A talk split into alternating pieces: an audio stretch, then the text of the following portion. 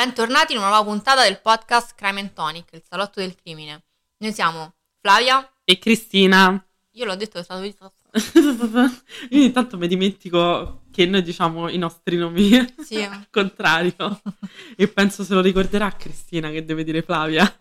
Io ho un attimo avuto un momento di...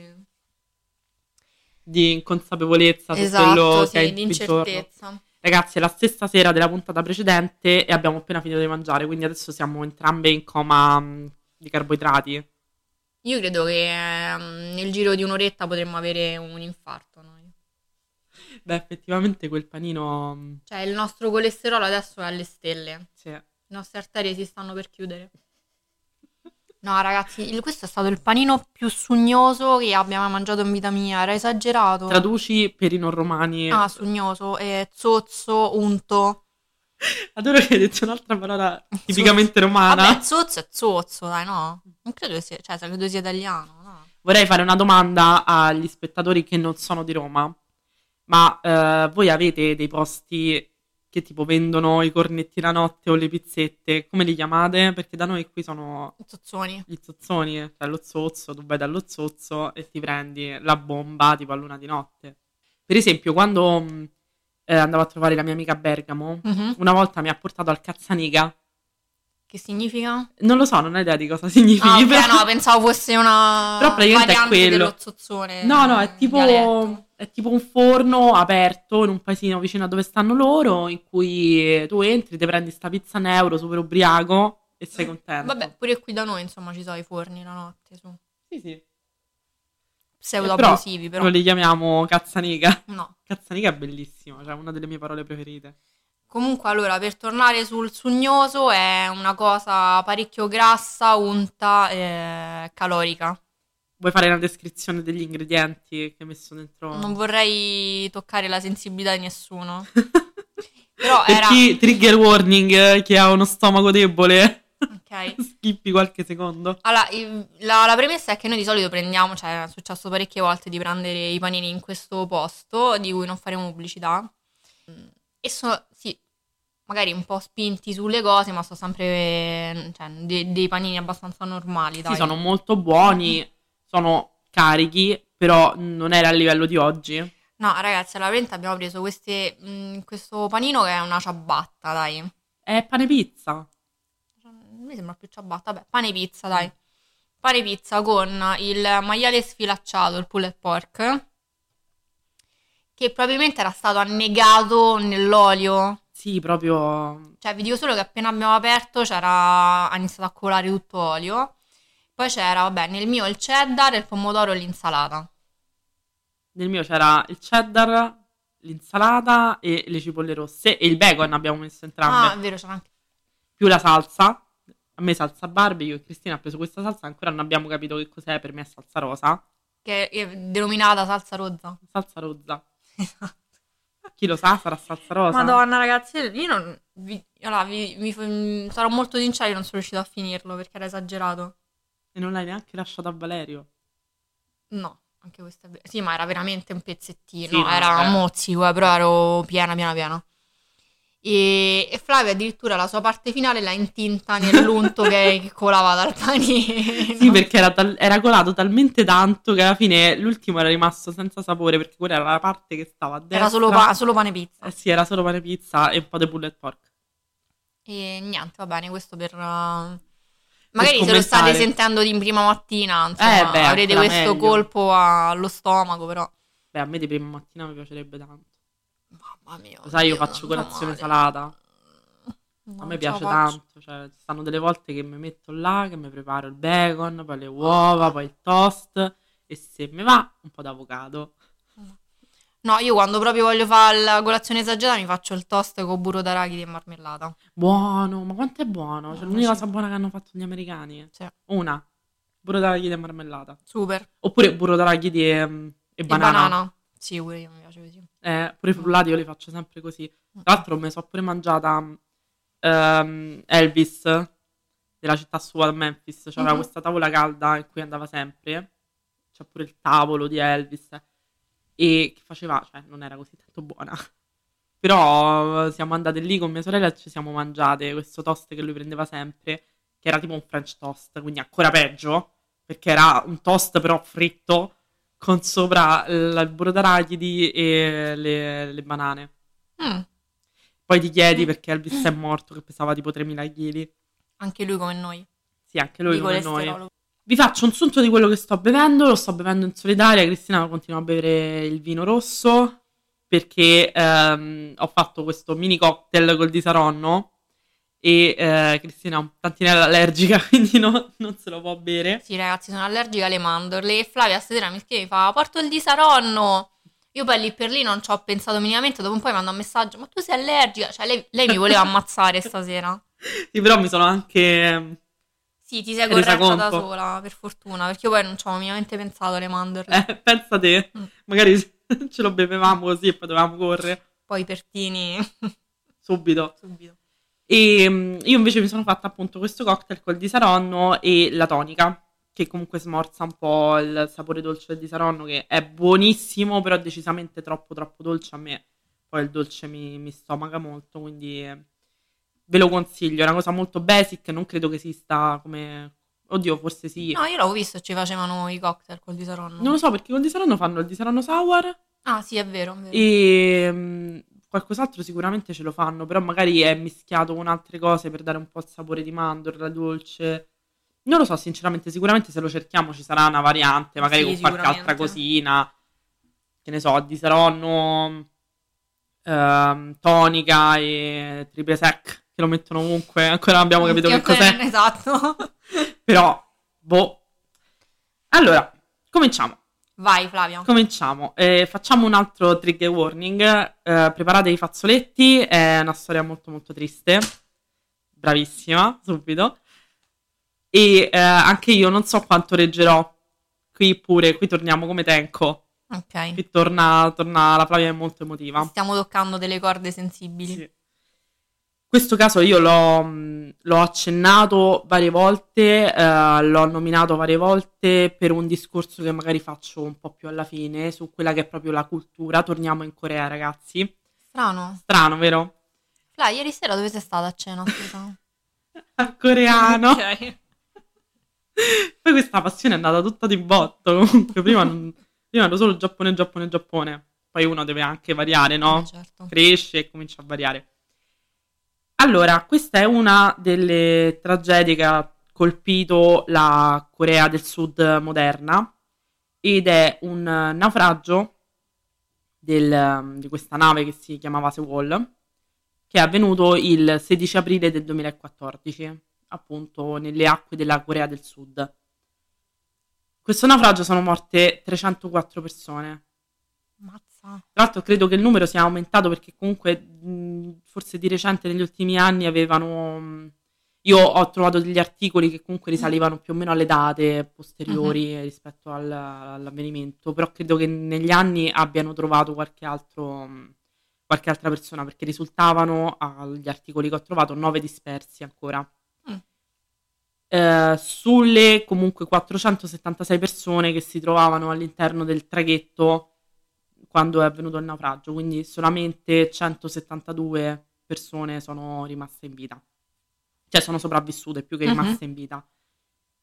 Ehm, quindi è ovviamente uno dei, dei casi peggiori di naufragi che abbiamo, in generale, poi anche nella, ovviamente togliendo il Titanic, o quell'altra, com'era quell'altra nave famosa che ci hanno fatto, la Terror, ci hanno fatto pure una serie tv.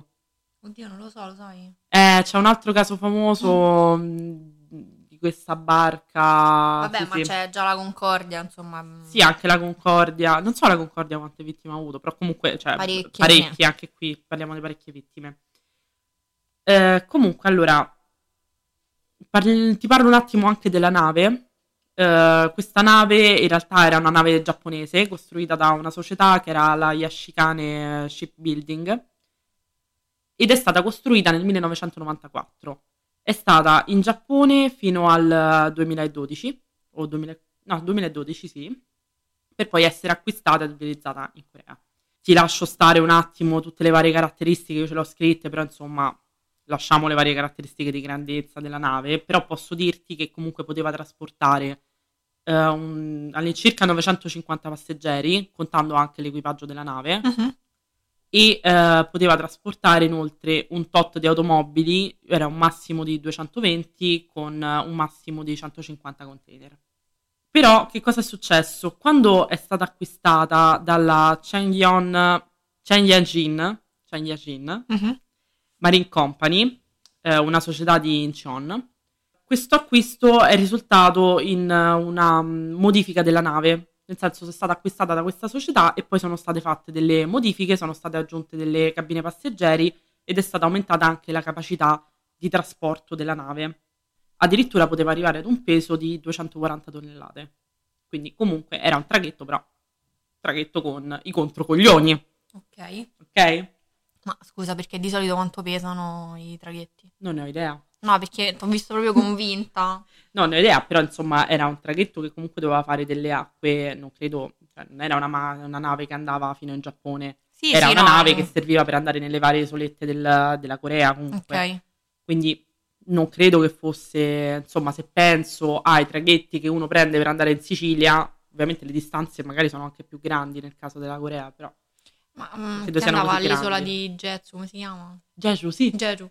Veramente? Sì, No, mi sento male perché è sempre citata nelle è serie. sempre citata nelle serie, infatti andava lì. Io pure ho detto, ah, la conosco.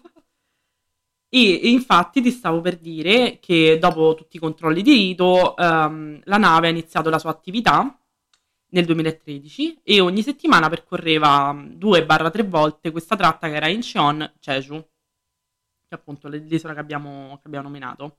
Ok, che cosa è successo? Il 16 aprile del 2014 su questa nave, e qui è un- una notizia che è terrificante, si trovava una scolaresca di circa 325 persone, c'erano 325 studenti di una scuola. Ma di che età? Erano la scuola superiore, quindi andavano Ok. tra i 15, la maggior parte dei ragazzi che ho visto nominati proprio di persone avevano tra i 17 anni più o meno. Mhm. Quindi è una grande tragedia questa, ragazzi, cioè cominciate a preparare i fazzoletti. Flavia ha Ehm, già l'occhietto lucido. Sì. No, ma dovevi vedermi mentre scrivevo la storia, cioè, ridicola proprio. Allora, il traghetto eh, salpa dal porto di Incheon il 16 aprile alle 8.49 e eh, aveva come responsabile della guardia Park Han-kyul. Ogni volta questi che hanno il finale che sembra chiulo. Un, um, un ragazzo comunque molto giovane, 26 anni, età mia, ehm, terzo ufficiale di coperta che aveva solamente un anno di esperienza e al timone invece c'era un marinaio che era Cho Jun-ki. Mentre si trovavano in prossimità dell'isola Pyongyangpung, io continuo a provare a, A pronunciarlo. a pronunciare, poi eh, scusatemi se parlate coreano, eh, la nave eh, effettua una, una manovra un po' azzardata, ok? Qui ho tutte le caratteristiche ma non le so leggere, Mhm. quindi evitiamo di dirle. Diciamo Ok. che eh, effettua questa, quest- si gira in maniera un po' azzardata, l'eccessivo carico a bordo si sposta tutto dalla parte sinistra rispetto alla prua della nave e inizia così un, um, uno sbandamento prima della nave che porterà poi al suo capovolgimento. Il comandante della nave, Lee Jun-sok, eh, nel tentativo di raddrizzare il traghetto, eh, con- comincia a mm, cercare di fare qualche manovra, ovviamente non riuscendo a gestire la situazione, e nel mentre dà l'ordine a tutte le persone a bordo di rimanere nelle proprie cabine. Mm, mi ricorda qualcuno. Esatto. Infatti, tra l'altro, questo capitano verrà chiamato dai media italiani eh, lo schettino coreano. Cioè, così, tanto Mhm. per rimanere in tema. La prima chiamata al numero di emergenza viene fatto alle 8.52. Quindi, sono partiti alle 8.49. Ammazza. Questo è un altro dei motivi perché questa è una grande tragedia. Sono partiti da pochissimo. Cioè, tre minuti. Poi non so se magari alle 8.49 mm. erano usciti dal porto, quindi già erano in acque, cioè non credo che alle 8.49 sono saliti tutti i passeggeri quindi, scusa, partiti, in però... tre minuti erano a vista però. Sì, no, no, erano, erano molto vicini. La prima chiamata d'emergenza viene fatta da uno studente. Okay. Lo studente 17enne Choi Deok eh, che chiama appunto il numero d'emergenza e viene connesso prima con i vigili del fuoco della provincia di Jeolla e poi eh, viene riportato alla guardia costiera di Mekpo, Mokpo, la quale alle 8.54 invia sul posto una motovedetta.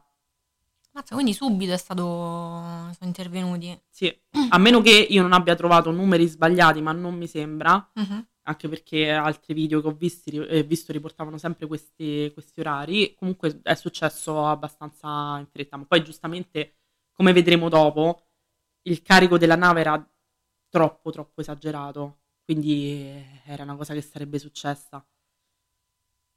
Il comandante, comunque la chiamata ufficiale ai soccorsi dal, um, dall'equipaggio arriverà alle 8.55 e invece il contatto ufficiale tra la SeaWall e la VTS, che è appunto quest'ente del traffico navale, viene fatto alle 9.07 alle 9.18 viene riferito che il traghetto era inclinato di più di 50 gradi a sinistra, quindi stava anche andando abbastanza veloce, insomma. E alle 9.25 invece la Guardia Costiera, non avendo ricevuto abbastanza informazioni, ha chiesto al comandante di prendere una decisione in maniera rapida e ehm, gli ha chiesto è il caso che tu faccia evacuare la, la nave considerando che noi arriviamo con uh, l'elisoccorso in un minuto o, uh, e le moto vedette in 10 minuti oppure vuoi che rimangano dentro? Adesso era comunque una nave con quasi 500 passeggeri a bordo, quindi Madonna, comunque no, magari cominciare a farli uscire dalle cabine non sarebbe stato troppo, troppo stupida come idea. Il problema però è che alle 9.30 le apparecchiature all'interno della, ma- della, nave cominciano a non funzionare più e quindi interrompe qualsiasi tipo di comunicazione sia tra i soccorsi che ai passeggeri. Alle 9.38 si interrompono eh, definitivamente le comunicazioni tra Sewall e la Guardia Costiera, però tre minuti dopo arrivano subito le prime motovedette e alcune imbarcazioni private anche vanno a dare soccorso, appunto perché stavano vicino al porto, uh-huh. vanno a dare soccorso e di lì a poco i primi 160 passeggeri, 160 passeggeri, cominciano a saltare in mare. Tra l'altro alle 9.46 il comandante viene ripreso che eh, sale su una delle barche di soccorso in mutande, da bravo testa in di mutande. cazzo, in mutande non so perché non avesse i pantaloni, sinceramente. Però viene soccorso alle 9.46 il signorino. Cioè, un'ora dopo la l'inizio del... Un'ora dopo l'inizio e con uh, tutti i passeggeri ancora a bordo. Perché 160 sono buttati, si sono buttati in mare. 172 sono quelli che si sono salvati. Quindi quelli che si sono buttati sono quelli che si sono salvati. Quelli che si sono buttati sono quelli che non hanno ascoltato il rimanete nelle cabine. Alle 11.18 la nave era sommersa per quasi metà della sua grandezza, era, era girata su se stessa e alle 13.03 era completamente sommersa.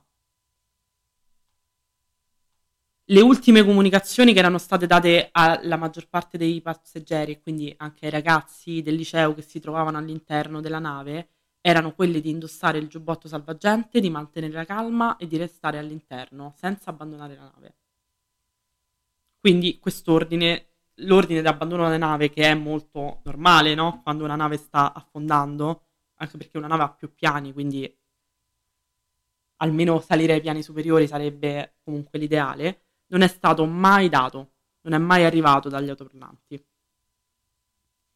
Gran parte dell'equipaggio comunque ehm, che sapeva come si sta su una nave si è salvato in autonomia o è stato evacuato trovandosi nei primi piani della nave dai soccorritori, mentre la maggior parte dei ragazzi è rimasta chiusa nelle proprie cabine.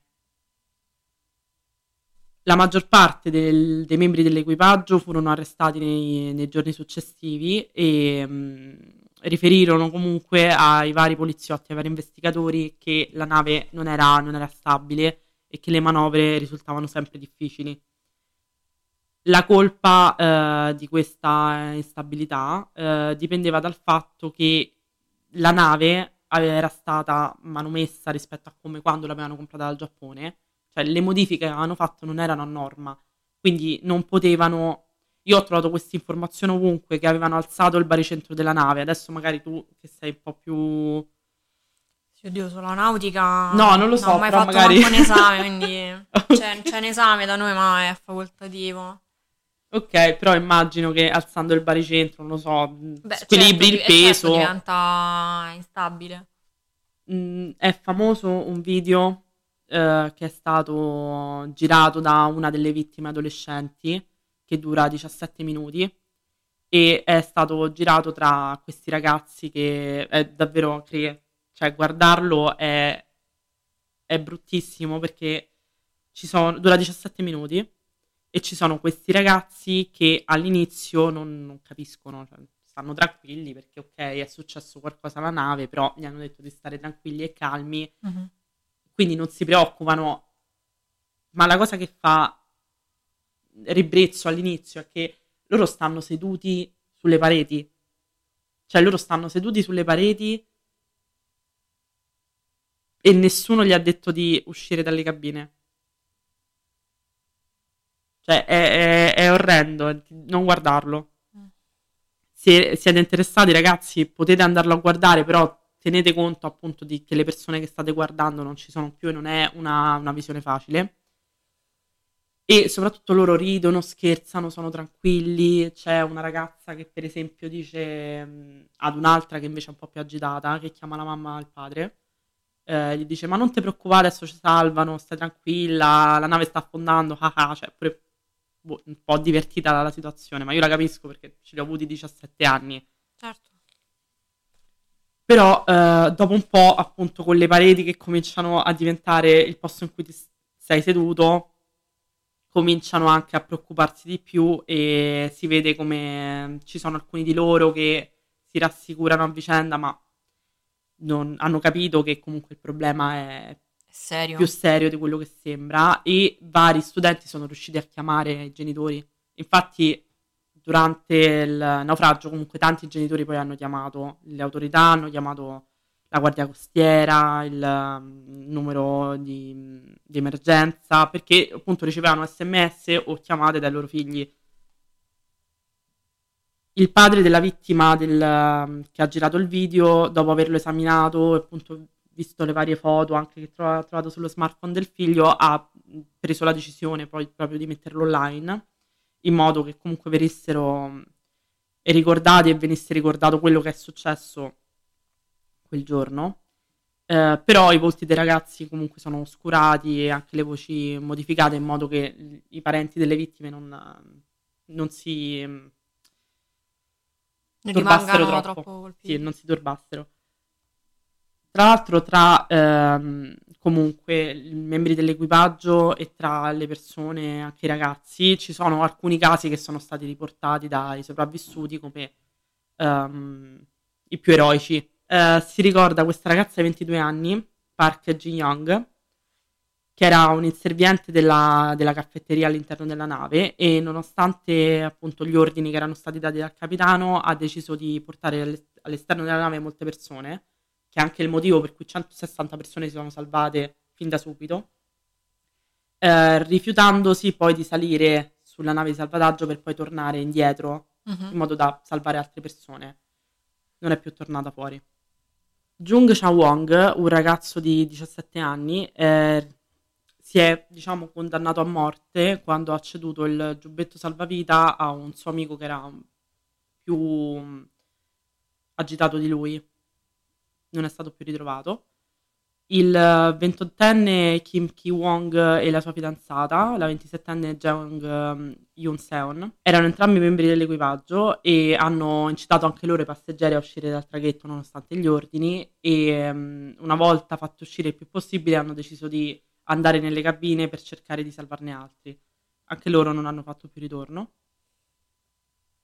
E um, alla cronaca è passato anche il messaggio invece di un altro membro dell'equipaggio, Yeon Da-young, che uh, ha mandato un messaggio alla moglie prima di andare a salvare um, i bambini che erano rimasti sotto. E um, gli diceva che la nave era inclinata, gli diceva di usare dei soldi su un conto corrente per far andare il figlio all'università e poi ha detto devo andare a salvare i bambini, non posso parlare, ciao.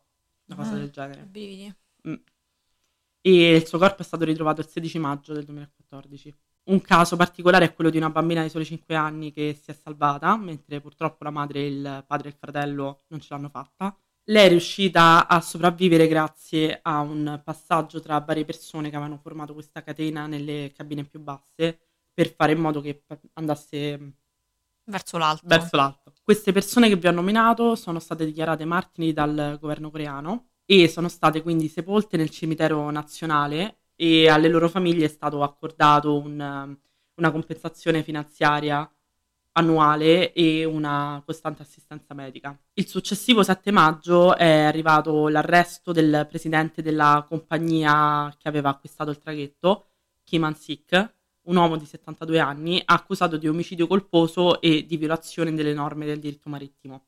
Gli investigatori poi hanno concluso che eh, l'imbarcazione trasportasse tre volte il peso consentito. No, vabbè. Eh tre volte. Avevo letto e forse avevo sentito anche da un video che era arrivata a um, tenere forse 2000 tonnellate di carico. Io sconvolta, sconvolta. Oltre al suo arresto, a quello del comandante della nave che era fuggito e a 14 membri dell'equipaggio, eh, sono stati arrestati anche tre manager della compagnia che comunque sapevano che la nave non fosse a norma. Il 14 maggio ehm, la procura sudcoreana ha formulato anche delle accuse di omicidio per eh, Lee Jun-seok, il comandante, e altri tre componenti dell'equipaggio, il primo e il secondo ufficiale e il direttore di macchina. Sugli imputati cadevano le accuse di abbandono della nave senza alcun tentativo di evacuazione e mh, mm, pur sapendo che comunque questa loro negligenza poi avrebbe portato a morte certa le persone che stavano sulla nave. Il 28 maggio viene arrestata nella sua residenza di Parigi eh, Someona Yo, di 47 anni, mentre il padre Yo Bun-yong e suo figlio Dae-yuk sono irreperibili. Non, sta- non, so se sono stati trovati ad oggi, uh-huh. ripeto, le informazioni ho trovato erano anche un po' vecchiotte, perché poi magari non sono state riportate in altre lingue, certo. forse in Corea c'è, c'è più informazione. Questi erano mh, i proprietari della società Chongyong Marine che aveva appunto acquistato la nave. Tra l'altro, ehm, la polizia ha anche diffuso gli identikit di questi due personaggi e su di loro c'è una taglia di 500.000 dollari, che è la mm. stessa delle spie nordcoreane, per dirti l'importanza di, di questa cosa. Addirittura il 10 giugno, quando iniziò effettivamente il processo, nessun legale ha voluto difendere le persone imputate, rischiando comunque il... Um, come si chiama? L'ignaccio? Come si chiama? Linciaggio. Ah, linciaggio, capivo. eh, considerando che potevano essere appunto linciati dalla, dalla, dalla popolazione, folla. dalla folla. E quindi la corte ha dovuto nominare sei, sei avvocati d'ufficio giovani perché nessun altro voleva, voleva, fare. voleva farlo. Ah, io sono adesso scema, aspetta. La fuga del ricercato numero uno della Corea del, del Sud, che era Yo Bun-yong, che ho nominato prima, è finita il 12 giugno. Uh-huh. E è stato ritrovato mm, eh, nella, nella, città di Soncheon, quindi comunque sempre in Corea del Sud. E eh, ha ritrovato il suo cadavere. Quindi comunque sì, diciamo che probabilmente si è ucciso. Il eh, figlio maggiore invece è stato arrestato il 25 luglio dalla polizia di Wenchong. È stato catturato il, alle 19 di sera in un monolocale di proprietà della sorella, quindi comunque proprio nascosti come ratti anche loro, sì. come scarafaggi. Al momento comunque nei giorni successivi del naufragio della nave, nonostante fosse scontato che non ci fossero possibilità per le vittime non ancora trovate, uh-huh. per gli scomparsi, stata organizzata una manifestazione in cui tutte le persone riportavano questo fiocco giallo per stare vicino alle famiglie dei sopravvissuti, sperando che ci fosse qualche altro sopravvissuto all'interno della nave. Tra l'altro, eh, non so se ti ricordi, qualche tempo fa ti ho fatto vedere un, um, un dramma Non siamo più vivi, quello con gli zombie. Sì. Eh, quello riporta tantissime mh, citazioni a questo caso Mhm.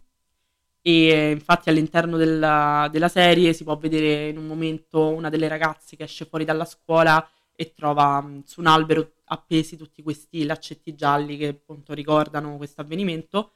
In più anche il momento in cui i ragazzi fanno questo video, non so se ti ricordi, c'è un momento in cui prendono la telecamera Sì, di uno sì, di loro Sì, sì, Esatto. e fanno mh, il video per i parenti, Mhm. in cui salutano i parenti, Sì, dicono che gli mancano e appunto richiamano tutti i vari video che poi sono stati trovati dei ragazzi quando sono stati ritrovati i cellulari. Il 29 aprile del 2014 il eh, governo coreano ha allestito nella città di Ansan, ehm, che era appunto la più colpita perché la maggior parte dei ragazzi venivano da, da lì, eh, un altare commemorativo di cui ti ho fatto vedere le foto prima Mhm. che anche lì è molto toccante vederlo perché sono tantissime foto, una accanto all'altra, colonne di 10 foto una sopra l'altra, è davvero... Ve la metteremo sul post di Instagram, però andate a cercarla comunque perché vi fa capire la quantità di persone che hanno perso la vita quel giorno. Un'altra cosa che volevo dire è che è famosa anche una coppia di ragazzi liceali, ehm, di cui ho trovato i nomi, però non sono sicura siano quelli, quindi cerco- cioè, non li dico per sicurezza, però ehm, sono stati ritrovati con eh, un ehm, fiocco rosso, che anche qui non so se conosci la leggenda del fiocco rosso che è molto popolare in Asia. Fondamentalmente le anime gemelle sarebbero legate al mignolo, la versione giapponese, poi non so se è uguale in tutti i paesi asiatici, sarebbero legati al mignolo con un fiocco rosso. E questi due ragazzi che erano fidanzati sono stati ritrovati con questi fiocchi legati ai polsi, Mm. uno all'altro. Si sa che ovviamente erano ragazzi di 17 anni, si amavano molto e quindi sono per rimanere insieme negli ultimi momenti e per ritrovarsi poi nell'aldilà hanno fatto questa cosa. Adesso io questo caso molto Flavia, devo Importante. dire che è molto provata dalla storia. abbiamo fatto un paio di pause pianto. Eh, questo caso che è molto importante, io l'ho portato, cioè ve ne sto parlando anche per una mh, questione che io ho già accennato, che è quella dei ragazzi asiatici, che, o in generale della cultura asiatica, in cui si inculca fin dalla tenera età l'idea che la persona più grande detti legge Mhm. senza se e senza ma. Ne avevo parlato soprattutto nel caso del quello che abbiamo chiamato il trauma shock Sì, sì, giapponese, sì, no? In cui appunto quella ragazza si è affidata della persona adulta che gli ha detto che i genitori eh, Mhm. si stavano separando e la volevano vendere, volevano vendere i suoi organi. Anche qui questi ragazzi perché sono rimasti nelle loro cabine? Perché nella cultura asiatica c'è inculcato questo senso di obbedienza, di ascolto verso gli anziani che è difficile da sradicare perché sono rimasti lì anche se la nave era palesemente a 90 gradi perché stava affondando molto velocemente. Questa tendenza è stata anche riportata in un articolo del 23 aprile del 2014 che è comparso sul Korea Times, eh, il cui titolo è La cultura non può spiegare tutto Mhm. e eh, vi riporto un passaggio in cui si dice che il prezzo della cultura coreana che viene trasmessa ai propri figli è l'obbedienza. Quindi se un adulto gli avesse detto di non muoversi, loro sicuramente non si sarebbero mossi. Che appunto è il sunto di quello che... Sì, diciamo detto. che io su questo, però, in questo caso proprio specifico, secondo me non è solo questo. È, è la stessa cosa che è successa poi effettivamente alla Concor- nella con, la Concordia. Cioè sì, il- perché sicuramente se un'autorità che giustamente... sa quali sono sa- le procedure, sa, è a conoscenza di qual è il rischio che si sta correndo e ti dice di rimanere nella cabina, tu ti fidi, certo, una certa Certo. forse dovranno uscire. Però pure lì cioè, non, non- non- posso dire che magari nella situazione allora avrei fatto diversamente, ecco. Io non lo so sinceramente, forse dopo un po', però il problema è che è stato tutto talmente tanto veloce. Diciamo che forse quando hanno iniziato a capire che la cosa era irreversibile era anche troppo tardi per riuscire a mettersi in salvo perché... Ma guarda, le comunicazioni si erano interrotte già quando la, la Guardia Costiera gli aveva detto tra un minuto arriviamo con l'elicottero, fra dieci arriviamo con le motovedette. Si era già interrotta. Mhm. Però se tutti i membri dell'equipaggio fossero andati a raccattare i ragazzi nelle cabine, non ti dico che magari non sarebbe stata comunque una strage, non, non ci sarebbero stati comunque dei morti, però sicuramente non saremo a 170 sopravvissuti e 304 morti. La- diciamo, il numero di, di vittime è esagerato. È esagerato proprio perché nessuno tranne quelle tre persone che ho citato, Mhm. ha pensato di andare a salvare i ragazzi. Sono tutti scappati e eh, non è, non è, è comprensibile perché è l'animo umano, giusto? Una persona si mette in salvo, però il tuo lavoro è quello di fare in modo che l'equipaggio sia tutto salvo e i passeggeri siano tutti salvi. Quindi almeno tu, capitano, cioè la regola del non abbandonare la nave non è una regola che così funziona nelle fiction, è una regola vera. Mhm. Cioè, il capitano deve gestire anche i momenti in cui i passeggeri devono essere Certo, portati su via. non c'è dubbio. Non può scappare in mutande alle 9.46 e alle 11 la nave è quasi completamente affondata. Non, non può farlo perché anche solamente 10 persone in più che scendevano e prendevano i passeggeri dalle cabine, anche solamente urlare uscite fuori tutti sono il capitano, avrebbe comunque salvato un quantitativo di persone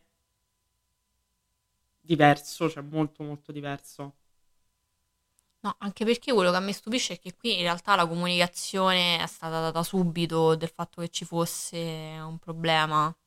Sì, è anche imbarazzante il fatto che abbiano chiamato i soccorsi prima i ragazzi. Sì, però del- comunque nel senso due minuti dopo l'hanno chiamati anche loro, quindi cioè nel senso comunque il tempo c'era, parliamo delle 9.52 e alle 9, alle 10, oh no, alle 8.52, No, era, alle 9.46 e... Sono arrivati i soccorsi, sono arrivati i certo. soccorsi. Quindi voglio dire, le persone che si sono salvate alle 9.46, insomma, eh, anche gli altri avrebbero avuto il tempo di, di salvarsi. Per Sì, quello- assolutamente, anche perché è un traghetto. Sì. Per quanto si possa creare la calca, la folla, perché ovviamente in situazioni del genere si crea, poi eh, noi veniamo anche dal... cioè la Corea, non noi, veniamo anche da quel caso che è successo a Halloween, no? La calca, Sì, sì, sono sì, morte sì, anche lì quasi 200 persone comunque. Sicuramente la calca si crea, però eh, allo stesso modo non è un grattacielo gigantesco, è un traghetto, per quanto possa essere grande. Il tempo Il c'era, tempo- c'era per salvare tutti, è quello che rimane, cioè l'amaro di tutta questa storia è quello È che quello. il tempo c'era e 304 persone si sarebbero tranquillamente potute salvare e quindi è questa la cosa che sciocca più di tutte. C'è un'altra cosa triste che non ti ho detto. Dai. Preparati. Eh, all'interno della, della nave, tra i passeggeri, c'era anche eh, uno degli insegnanti della scuola secondaria, che era anche il vicepreside, Kang Ming-yu, Mhm. di 52 anni. Eh, è riuscito a salvarsi, ma appena quattro giorni dopo, il 18 aprile, si è impiccato, si è suicidato No, vabbè. eh, a causa del senso di colpa, appunto di non essere riuscito a salvare i propri studenti e ovviamente ha lasciato una lettera strappalacrime in cui comunque eh, parlava di tutto il suo rimorso per non, aver, eh, per non essere riuscito a salvare altri studenti e mm, appunto la concludeva dicendo che sarebbe andato a insegnare a quelli non sopravvissuti. In più dava a disposizione di essere cremato e di disperdere le, le sue ceneri nel luogo in cui la nave affondata. Alcuni sommozzatori quindi hanno perso la vita nel tentativo di, di salvarli e eh, addirittura il 17 luglio un elicottero di pompieri che doveva partecipare a delle operazioni per eh, recuperare il relitto si è andato a schiantare e Mm. quindi sono morti tutti e cinque gli uomini in volo. Allora, ovviamente una cosa del genere ha avuto un impatto gigantesco, ma proprio gigantesco su vari aspetti di quello che era sia il governo al momento, i media e anche la marina. Il primo ministro e poi anche la presidente della Corea del Sud si sono dovuti dimettere in due momenti diversi. Uno dei motivi principali è anche perché eh, non sono arrivate comunicazioni su questa cosa da parte del governo fino al 27 aprile. Ne hanno parlato ovviamente i media, però non c'è stata nessuna comunicazione ufficiale da parte dello Stato. Il eh, primo ministro ha rassegnato le dimissioni comunque il 27 aprile a seguito delle varie polemiche, perché ovviamente poi sono stati scoperti dei giri di corruzione, Mhm. Mh, non ho capito se proprio anche nel governo o comunque in generale nella Guardia Costiera, cioè comunque questa nave fondamentalmente era stata modificata dalla società che l'aveva comprata. Però pure chi faceva i controlli non aveva... Chi faceva i controlli, diciamo che si è fidato di quello che gli hanno detto loro, cioè non è stata proprio non c'è stato un controllo vero e proprio. Mhm. Non so se perché Mazzetta o se era per altre motivazioni. Fatto sta che questa nave non poteva salpare con le modifiche fatte, però nessuno ha detto Ha nulla. detto nulla. Eh, la presidente invece si, si è scusata più volte, però è stata, mh, stata comunque, ha perso tantissimo consenso. E il 19 maggio dello stesso anno ha sciolto l'intera Guardia Costiera, creando invece un corpo specializzato di sicurezza. Anche la Guardia Costiera comunque è stata accusata di non sap- aver saputo gestire la tragedia, nonostante poi siano arrivati anche abbastanza tempestivamente, comunque poi non c'è stato un vero approccio all'interno della nave per cercare di salvare, cioè Mhm. fondamentalmente poi sono arrivati i sommozzatori. Addirittura il 30 aprile la Corea del Nord, tramite la sua Croce Rossa, ha mandato le proprie condoglianze a Seoul. Quindi beh, Proprio un momento stori- beh, effettivamente è un toccante, momento sì. storico comunque, due paesi che sono in guerra, così Sì. contrapposti da di loro comunque riescano ad avvicinarsi. Comunque, al di là della motivazione proprio strutturale della nave, la zona mh, in cui navigava è comunque una zona di mare pericolosa, in cui ci sono stati vari naufragi nel, nel corso dei, dei millenni. È pericolosa per le forti e improvvise correnti marine. Quindi una prima causa di quello che è successo è ovviamente questa, questa pericolosità delle acque. E eh, una cosa che mi sono dimenticata di dirti è stata che il capitano della nave, che c'era in quel momento, era un... um, non, non si dice rimpiazzo perché rimpiazzo è una cosa, era un sostituto momentaneo del vero comandante Mhm. che per più volte aveva avvisato che quella nave non era a norma, aveva mandato delle lettere ufficiali all'azienda per dirgli che quella nave non poteva salpare in quelle condizioni e più volte era stato rassicurato dall'azienda che gli aveva detto non ti preoccupare, è tutto a posto, prenderemo provvedimenti. E invece. E invece. Comunque, oltre alle correnti, nella zona c'erano degli scogli sommersi ed è stato poi stabilito che comunque la nave ha anche colpito uno di questi scogli, eh, provocato appunto dalla sbandata che è stata eseguita tra le 8.48 e le 8.49 dal capitano per cercare di raddrizzare la nave. Mhm. Ovviamente questa cosa ha accelerato i tempi di, di affondamento. Ok, Cri, dovrei aver detto tutto. Beh, che dire, questa storia è fa lacrime. È strappalacrime, lo so. Tanta roba. È tanta roba da sentire in un, in un momento. Tu pensa che io l'ho vista per la prima volta su TikTok? Veramente? Sì, mi è capitato un video di ricordo, mi sembra che fosse il- l'anniversario. Mhm. Mi è capitato un video di ricordo e ho pensato, ma mi No, io... pare che non so una cosa del No, genere. io non la, non la conoscevo questa storia, sono sincera. E penso sia forse una delle tragedie più grandi, perché poi siamo andati a vedere anche il numero di vittime ehm, della Concordia, insomma, sono 32, 34, 32. 32, 32. Sì, Quindi perché ti ripeto, come proprio- ti ho detto prima, eh, da noi è un po' passata in sordina per il fatto che c'era ancora tanto clamore per la Concordia quando è successo, c'erano ancora, eh, forse Schettino ancora stava in processo, Sì, quindi da noi è passato come, ah, c'è un altro Schettino coreano, E lui è schettino all'ennesima Eh, potenza. proprio all'ennesima potenza, guarda.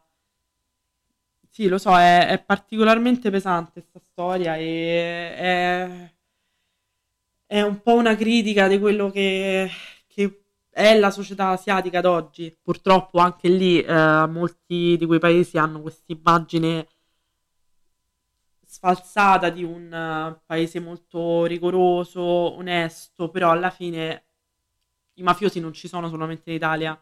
Cioè, l- le aziende, i- a parte le aziende, mo non è che voglio fare complottismo o cose del genere, però comunque gli uomini che prendono le tangenti e che sovraccaricano le navi perché ovviamente gli conviene far andare una nave con 18.000 tonnellate in più rispetto al normale di carico. Esistono ovunque purtroppo, quindi è una realtà che c'è in molti paesi, non è Sì, solamente... sicuramente la corruzione eh, non è una cosa solo italiana, questo sicuramente. E ogni tanto si pensa che sì, i paesi asiatici siano più rigorosi di noi, ci sia più correttezza, invece questa è la dimostrazione che, insomma, che non è, non è così. Mm. E sono famosi, ovviamente, mh, ci hanno fatto vari film, vari documentari e vari gruppi coreani, tra cui magari i più famosi sono ovviamente BTS Mhm. e le, le Red Velvet. hanno fatto delle canzoni in onore di, di, questa situazione, in onore della memoria delle vittime. Addirittura alcuni, alcuni gruppi, ho visto forse due o tre, hanno scelto proprio una canzone a questo tema per il loro debutto. Poi le canzoni di debutto sono molto importanti nel K-pop, quindi è, è un, sembra una stronzata, però è una cosa importante. E vabbè, ragazzi, che dirvi, mi dispiace. Vi lasciamo con questa storia triste. Eh sì, eh, vabbè. Sempre la solita storia che poi sa perché lo diciamo sempre alla fine delle mie. sì. che ragazzi, purtroppo noi non, non parliamo de, dei compagni di merende, pure se esatto, potremmo parlare, esatto. però solo del processo. Potremmo parlare degli aneddoti di Flavia, invece scegliamo di, di portarvi queste storie. Fateci sapere che cosa ne pensate, se la conoscevate, eh, se siete d'accordo anche con quello che abbiamo detto, perché comunque magari qualcuno di noi, qualcuno di voi ci capisce di più di Marina, noi giustamente non ci capiamo un H. Eh, fatecelo sapere nei, nei, vari DM, commenti, quel che sì, sia. Scriveteci su Instagram cosa ne pensate. Mm. E per il resto, dai, vi salutiamo, vi auguriamo una buona serata, una buona giornata, a seconda di quale momento della giornata che state sentendo. Bene, vi aspettiamo alla prossima puntata, al prossimo episodio. Baci. Baci molto tristi.